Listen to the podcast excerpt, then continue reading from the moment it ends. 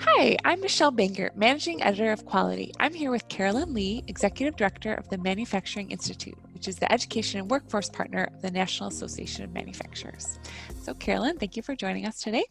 Thanks for having me. So, to start off with, can you tell us um, what the Manufacturing Institute is doing these days to support a manufacturing workforce?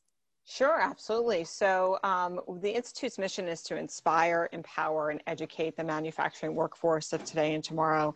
And so, of all the COVID challenges we've had through the economy, in the past several months, we've been really digging in even deeper into multiple streams for upskilling and reskilling and really changing the perception for uh, potential workers, as well as the upskilling and reskilling for existing workers and working with companies to do so because our need is, is still uh, tremendous. Uh, you know, in the most recent NAM Outlook survey, it meant the um, inability to attract and retain a skilled workforce is the second top concern for manufacturers, and that was a that was the same for 11 of the top 13 quarters that it's been in um, the the top two.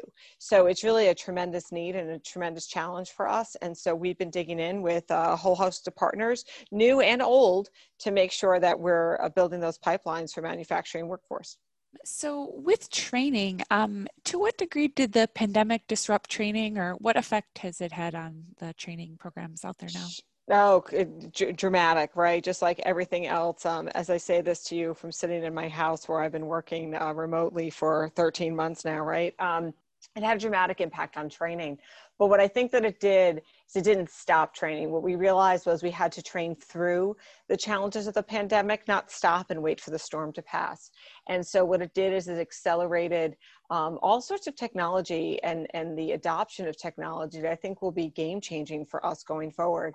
So using things like virtual reality training and online training with, with modules, you know, our um, Heroes Make America program, which is operated um, it, since 2018, where we are training transitioning service members, Guard, Reserve, uh, fully separated veterans, and uh, active duty military spouses.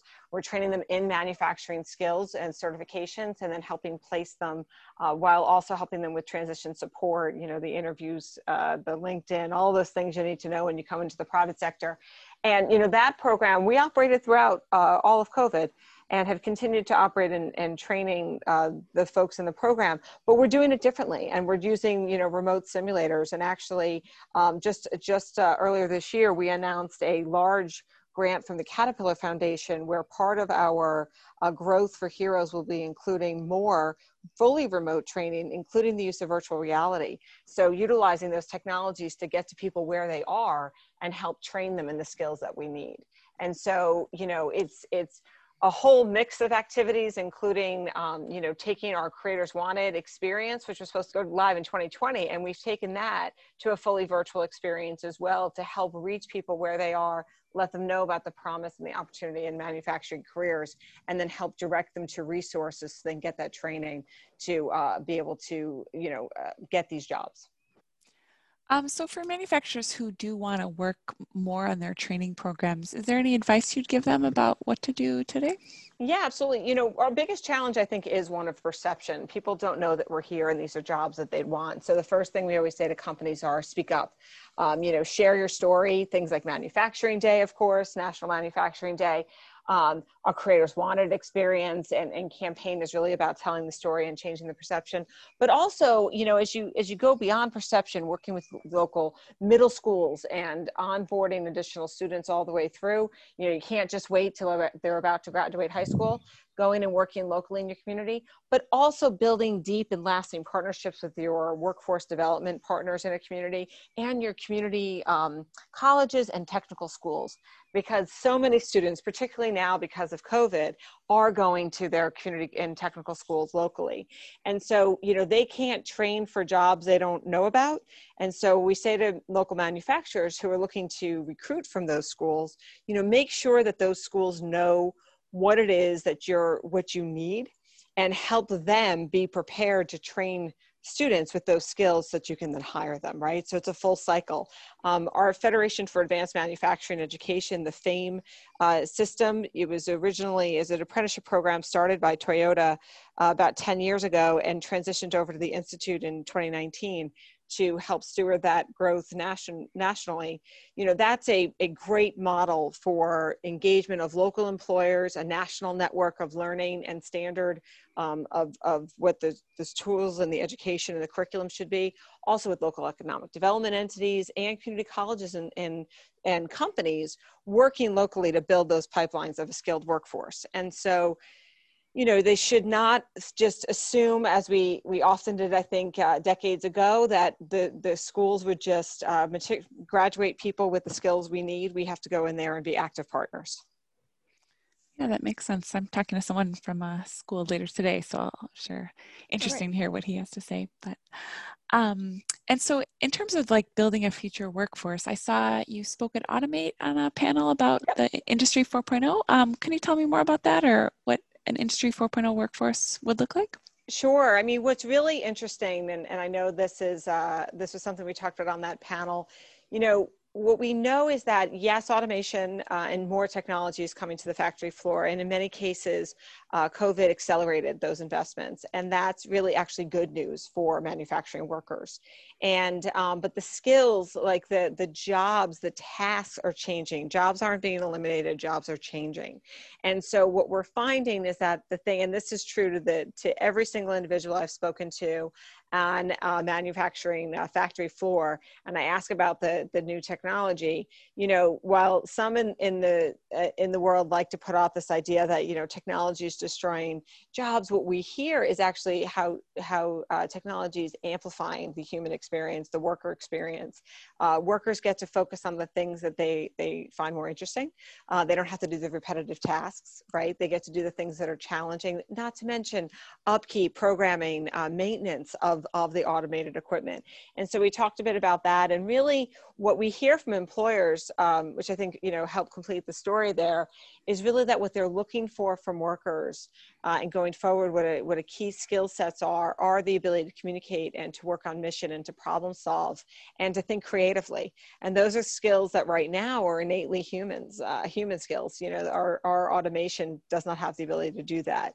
And so, you know, what we're doing is we're enhancing the worker experience and making manufacturing more productive here. And that's been, uh, been a, a good news story you know um, but i also think that we have to talk about how technology is being used. A lot of the work the institute's doing over this last year has been you know through creators wanted but also a new partnership we announced with union pacific where we're talking about what um, what these careers look like, particularly for Union Pacific, what these careers look like for, for um, women, because they have a goal of increasing the number of women in their workforce. And of course, we all have a goal of increasing the number of women in the manufacturing sector overall. And so there, we're really talking about how technology, how 4.0 technologies and, and jobs are different, and why these are open to everybody, and really using manufacturing to close the opportunity gap while we address the skills gap that we still have. Mm-hmm. Yeah, that sounds great. I definitely remember seeing that Union Pacific story. So that sounds like a good project. Um, are there any other success stories you'd like to highlight in terms of training or workforce development that? Yeah, yeah. You know, actually, we are we're going to announce tomorrow morning a new partnership with, with the Koch Charles Koch Institute and Stand Together around second chance hiring we have over half a million jobs open. We have 4 million jobs to fill over the decade. And second chance hiring gives us an opportunity to help bring more people in who are eager to look for an opportunity in the sector, but also um, you know these are folks who are looking for for that opportunity. And data shows that when you onboard a person and you're able to train them that your retention is high and there's just uh, tremendous feedback into the community for these second chance opportunities. And so we're glad to work with Charles Koch Institute and Stand Together to develop some pipelines in manufacturing and help companies learn you know how to onboard this potential talent. You know the reality is is we have over half a million jobs open. So we really need an all of the above. We need to look at skilled workforce through apprenticeships and we're doing that in fame. We need to look at our military talent through heroes make america. We need to work with community colleges. We have to change the perception first and foremost. And then second chance hiring we need to tap into those who are looking for that opportunity but who also have the potential and the skills and the desire to be terrific terrific workers. And so we're excited about that Great. Yeah, it seems like uh, fire on all cylinders. So yeah, it's great. been you know considering the challenge and and just the dramatic impact of the last year. You know, companies are doubling down and really investing in their workforce, and it's been um, rewarding to see how many different angles they're really excited about working on um, to help close the skills gap and make sure that manufacturing stays competitive here. That's great.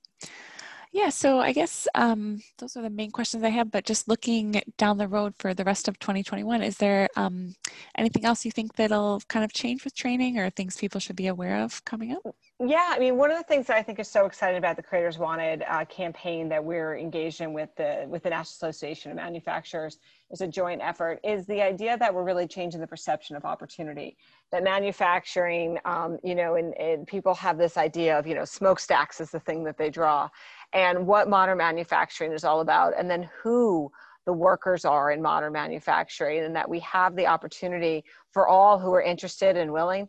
Um, and, and as our demographics and our, our nation's demographics change, that we need to attract all people, um, all, you know, in because we have, you know, we have entry level skill sets and we need PhDs and pick your flavor. Um, you know, it's an all of the above um, workforce need. And so we have to have all of the above workforce strategy. And so we'll be digging in on the perception campaign as well as, you know, some of the diversity and inclusion work so that everybody knows um, there's a place for them for those who are interested in innovating and creating tomorrow's future by joining the sector. Great. Yeah, that all sounds very exciting. Lots to look forward to. Um, so, yeah, I think that's all. Thank you so much for your time. I really appreciate it. Excellent. Thank you so much.